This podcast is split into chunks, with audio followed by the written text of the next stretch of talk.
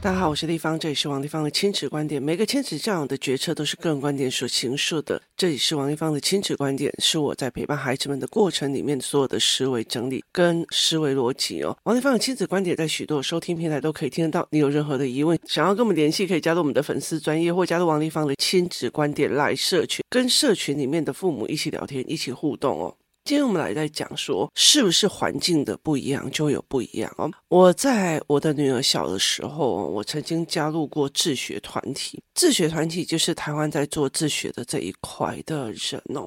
那个时候，在整个台湾最有名的自学的教父就是陈爸。陈爸他是非常非常的有名哦，他的老婆是多莉，多莉他就跟着他们两个就是明秀啊，然后明哲他们一起把他做出就是自学，他们两个孩子一路都是自学哦。其实我觉得非常有趣的一件事情是，他们两个也用了非常非常多的心力，包括是教大家怎么写自学的申请书，然后教大家怎么样做自学的事情哦。那我其实人生一个非常非常重要的转折，其实是多利给我的。那个时候我在共学团哦，就是一个那种非常就是繁体制的那种心情这样子。所以其实，在做那个所谓的自学申请书的时候，我每一件事情我都。非常的暴躁，暴躁的原因是在于是，我觉得你为什么要管我？我就不想要进去体制的，为什么你们要用体制的方式来要求我？就是要有时间表啊，要有功课表啊，要干嘛这样？为什么一定要有什么什么的老师？所以那个时候我其实就有点没送这样子哦，当然计划书就没有过。那计划书没有过的时候，我就进入了所谓的第二次审查。那这个时候，共学团另外还有一个是跟我们同一个地方在审查的，就是这个妈妈帮自己的孩子做自学，可是问题是她老公是反对的。为什么？因为他们已经二年级了，什么字都不会认，他就觉得就是就是共学团那边那边的概念就是你不要去去用它，他有一天想用了就会会。所以我到现在还没有学会俄文，其实也是同样的逻辑哦。那后来的时候，我就在谈的时候，那时候多利因为在私底下的场合有遇过我，所以当我在跟那种就是所谓的评审委员呛来呛去的时候，多利就稳下来告诉我说，他就跟我讲说，在座的每一个人，他们也很担心国家把这个教育的权利给你，你是不是有那个能力可以承担这一个孩子的教育能力？然后他跟我讲说，不是这些人觉得你不行。他说我很清楚，因为他跟我有接触过。然后我很清楚，你对你孩子非常非常的好，你对你的孩子非常的用心。可是，在座的所有委员都不知道，他不可能把国家的人，就是国家的人才，给一个。他们没有办法信任的妈妈，有些妈妈根本就把小孩丢在家里。你知道，他就在讲我们那个团体里面的人。然后那个时候，那个时候我就觉得，哦，我懂了，就是。我把他们认为，我把他们认为他们来刁难我王力房。可是事实上，多莉让我了解了一件事情是：这些人其实因为国家有教育的义务，他要帮所谓的所有的国民，至少大家都要至少要会认字，因为国民教育法，然后包括他希望整个国家的教育水准是在一个程度上大家比较好，就是进行一些就是工作啊，或者是社会的。社会意识的凝聚啊，所以后来我就在这一件事情里面，我就反省很大，就是多利给我很多的反省，所以那个时候我就软下来。然后那一年，其实我的自学申请也过了。那再一次的打脸的原因是在于是那个时候再一次的时候，有一次就是自学团体或者自学的学生读完书之后，就是这个学期快要结束了，然后呢，他们就会有。审议委员来到你家里，就是来到你家里，然后去看看你的治学环境跟治学的一个氛围哦。那他们来我家的时候非常战战兢兢哦，然后很害怕，然后很恐慌这样子。然后我就觉得这几个大人为什么这么的恐慌这样子啊？王立芳恶名远播嘛。那他才跟我讲说，跟我们住在同一条路上，就是附近有一个，就是另外一个共学团的一个人。他说他们去他们家的时候，就是等于是老公狂骂，就是为什么要让我的孩子自学，然后老婆坚持。那重点是这个小孩一个字都写不出来，他已经三年级了，然后字都写不出来。后来这个小孩爸爸用了一个非常决绝的状况，把整个那个教育权拿到他自己的手上。而这个小孩后来其实读到台北市数一数二的高中。那爸爸后来其实功不可没，因为你看小学三年级了，就是连三个字都写不出来，然后字都不认识，然后爸爸非常决绝的，就是就是把教育权给拿回来，然后疯狂的真的一直陪他，一直帮他，然后帮到他现在是一个蛮蛮就是台北市前三名以上的高中这样。那 anyway 就是这一群人刚刚去那边下过，所以他就再来的时候他就有点害怕。那我的女儿就会在那边表演她的才艺啊，还有上什么课啊，干嘛的没有。最重要的一件事情是，有一个人就讲去说：“我可以参观这个孩子的房间吗？”然后呢，哦，他的房间就是跟猪窝没什么两样。结果一进来之后，你知道，你就看到所有的审议委员呐，松了一口气。他的松了一口气，你就明明的感觉出来，这一群人整个气都松了。松了的原因是什么？你知道吗？他就讲了一句。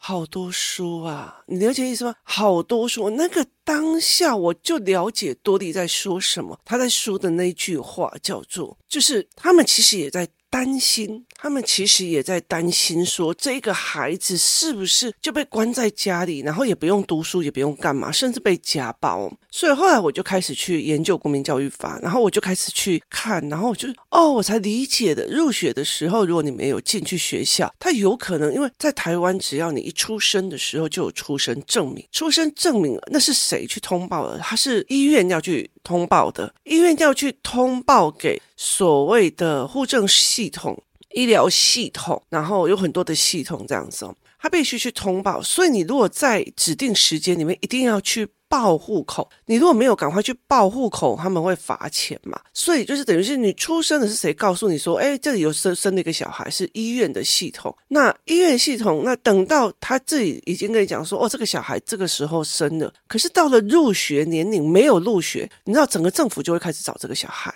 所以其实有些小孩啊被虐死，然后被爸爸妈妈打死，然后把他藏在就是埋起来哦，到了哪时候都会发现。到了他入学的那个时候，就会发现这个小孩怎么不见了？我要看到人，所以他其实是一个防卫措施哦。那我那个时候才真正的理解到这一件事情。那接下来后来我就把小孩就是放去学校嘛，因为我想要知道体制内美校是什么。那讲到多莉他们这一家人，其实蛮有趣的哦。明秀后来他做了所谓的模特。然后做了模特，然后演艺事业，然后甚至他去，因为喜欢滑雪，所以他就每次都去日本滑雪。他成立了一个滑雪学校，也就是一个公司。然后呢，每年的寒假，他就会办那个活动，在那个白马日本的白马山庄，他们就会有营队。然后呢，甚至呢，还会在什么新竹小叮当园区的那个滑雪场也有练习。那在内湖，他们也有教室哦。那后来明秀他好像去美国了，那他的爸爸跟他的就是弟弟，他们都是去日本这样子哦。爸爸妈妈去日本帮他顾那个学校。那有趣的一件事情是，当初他们领养了一个小女生。当初那个小女生，我一看到她的时候，就觉得小孩子，呃，整个人呈现一种很惊恐，然后很害怕的样子哦，然后。过了没有多久，我觉得她半年啊，一年吧，这个小孩子笑起来那个样子，真的是，你就会觉得这是一个非常开心的、愉悦的小孩哦。那。你那时候其实他在抱养这个孩子的时候，我就觉得哦，这个应该是受虐的儿童，因为他的眼神太恐慌了哦。那后来他这个小孩就变得非常非常非常的多。对我来讲，我就觉得说，这个的家庭氛围跟环境一定是影响他的。你在一个每一天，你所有东西，你自想，你如果今天。你回到家里面，就回到家里面，你的家里面的那个环境都还要你盯起来。作业写完了没？东西弄完了没？东西为什么放在那边？袜子为什么乱丢？好，你所有的东西必须遵守某一个人的标准，他的内心标准去处理的时候，你的神经跟你的紧绷是起来的，你的压力是真的。所以其实有时候我常常在看很多的亲子关系的时候，我会觉得这个小孩的全身的肌肉都是硬的，然后他全身的。整个细胞，你就觉得它整个是紧绷着，所以其实像瑜伽课哦，瑜伽课我那时候一边给他们上瑜伽课，很大的一个原因是因为我想要让他们这种紧绷的东西，因为他们就是练瑜伽动作去把他们松弛一下，就是让他们的骨骼跟他们的肌肉是往反方向，因为他永远都是战斗的模样哦，所以我就觉得这个状况其实是影响很深的。那。陈爸他们家的这一个状况，也让我觉得一直在想着一件事情哦，就是一个环境，他在一个家暴的环境，他所产生出来的样貌，跟他进去的一个幸福而且开明的家庭里面，那个样貌跟那个眼神就完完全全不一样。那后来这几天，就是呃，我又看到他们的消息，就是明秀结婚了嘛，那三个小孩在那种样貌里面，每一个都。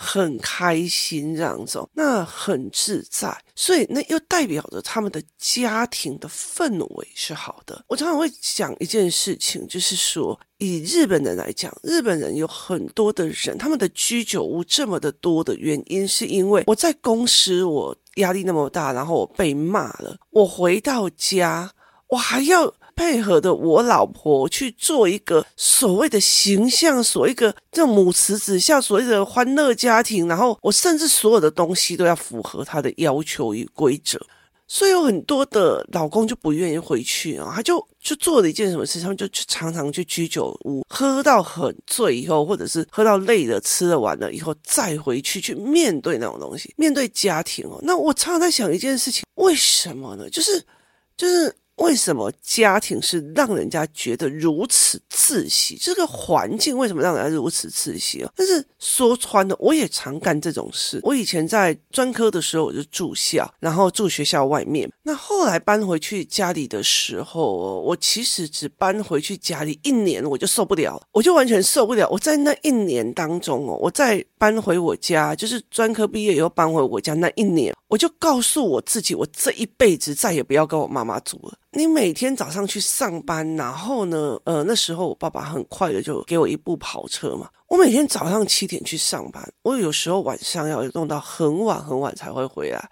那个时候，我真心觉得我每天真的都要在，就是在那个车子里面把自己安抚很久，我才会想要下车。那。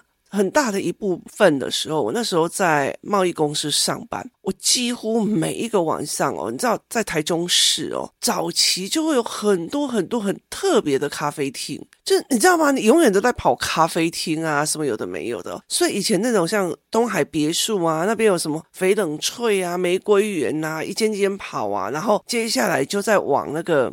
市中心有什么？有什么快雪时晴啊？就是，就他们那时候就是很新的，每次都出来出来。你有在跑新的店，你知道吗？只为的可以让你晚一点回家。那个环境给你的问题是很大的，所以其实对我们来讲，对我们来讲，我常常会在讲说，那那我也很，其实也很在意这样子的氛围，包括说，我们如果一群人出去玩，有人都是完全不坐在那边。当大爷的，接下来我就是不想，为什么？因为我不想要让我的孩子去看到，在整个团体里面有人是一个 free rider，就是他是一个搭便车的。然后你们给我的利益我都想，但是要我做一下，没有这一回事。我觉得我不需要再给孩子有这种环境的氛围，你知道吗？所以整个环境是很重要的。那重要的一个点在于，就是说，以学习营来说，学习营队的来说。这个营队，他在十天之内，我疯狂的帮他们下了非常非常多的教案，一天大概就是有两到四个正式的教案。那那接下来这个小孩说的哪一句话，我又重新做教案，或重新给影片，或重新给探讨，跟重新给论述。哈，要了解一件事情哦，这件事情是这样子：你的孩子如果自己去上 YouTube 看到一个影片。他是自己去论述那个影片在讲什么，并不一定是大人的论述哦。像这几天，其实我在工作室围棋课完了之后，我帮营队的那一群，就是有上营队的那群人，小孩在聊，我就给他们看很多的，就是精虫上脑的男明星。那为什么呢？因为很多人就我好热，我不想出去；我好热，我不想干嘛。我说你如果要用感觉来做事，那以后你就会用感官来决策。这些人他很努力当上体操人员，他很努力当上明星，他很努力当上球员，但是因为精虫上脑而导致他的人生全毁。所以有很多的时候，不代表你的感官不对，而是在于是感官与理智当中，你必须要去思维这一件事情。好。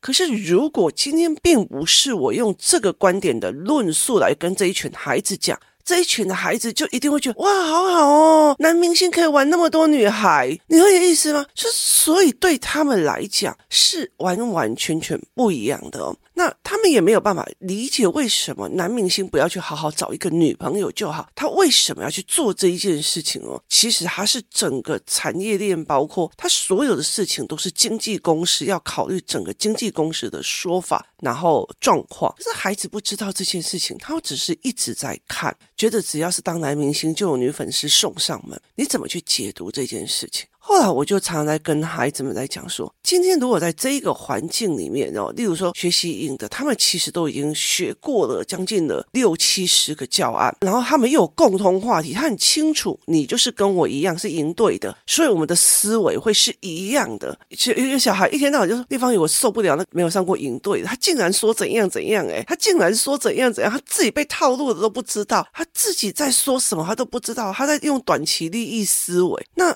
后来我就就就觉得很好笑，所以我后来就跟这群孩子在讲，我说，因为你们的环境，就是你们的环境还在原本的环境。现在的五六年级，每一个人都在对峙老师，都在对峙这个体制，甚至小孩之间又开始对性产生了好奇跟幻想，然后他们会骂来骂去，屌来屌去，甚至有很多的人就会觉得说你委屈了我了，所以我就会发飙。所以五六年级真的是很可怕哦。我儿子昨天回来又跟我讲说，他在扫地，他正好在他们班上扫地，然后呢，他以前的同学就是二年级的同学跟另外一个。同学两个人就在走廊上打起来了，然后打得很凶，那五六年级的打得很凶这样子哦。然后呢，我儿子就说：“我本来想要去劝架，因为其中一个是他认识的，他说他想要去劝架，结果呢，对方就冲过来拿走他的扫把，狂 K 对方，你知道吗？哇塞，好精彩刺激哦！”他就说：“对呀。”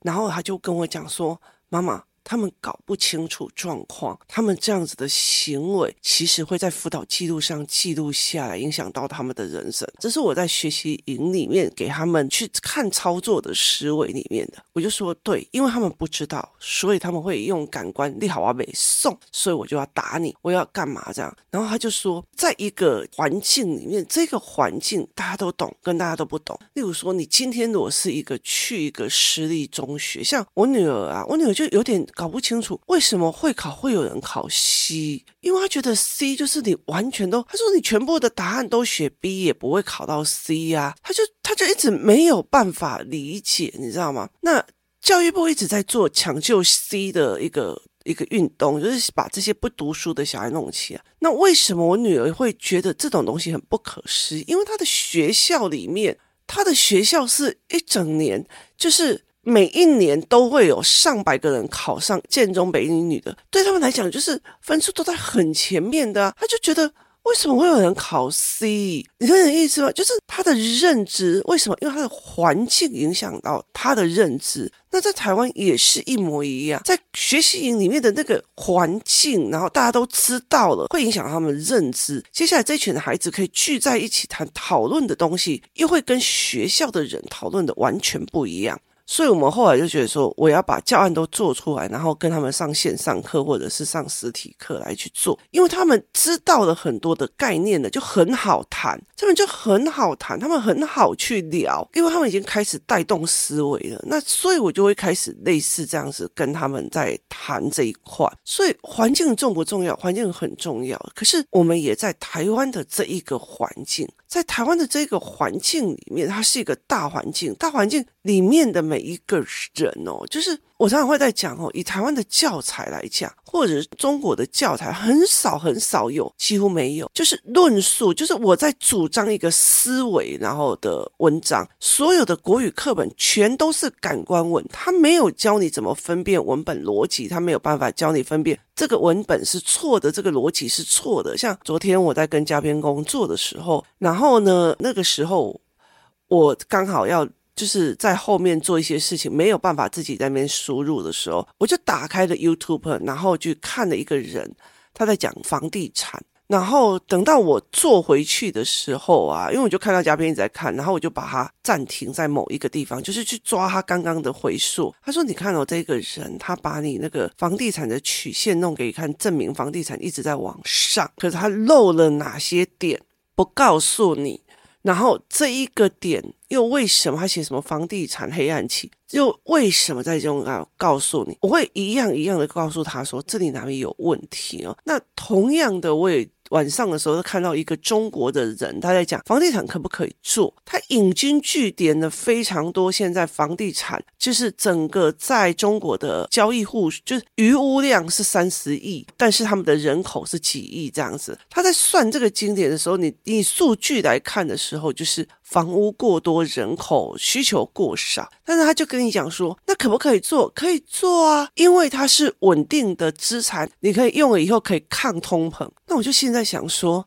你这不是前面矛盾吗？当房地产的需求越来越，就是供给越来越大，需求越来越低，那等于就是房子没有那个价钱的，那它怎么可以抗通膨呢？就觉得。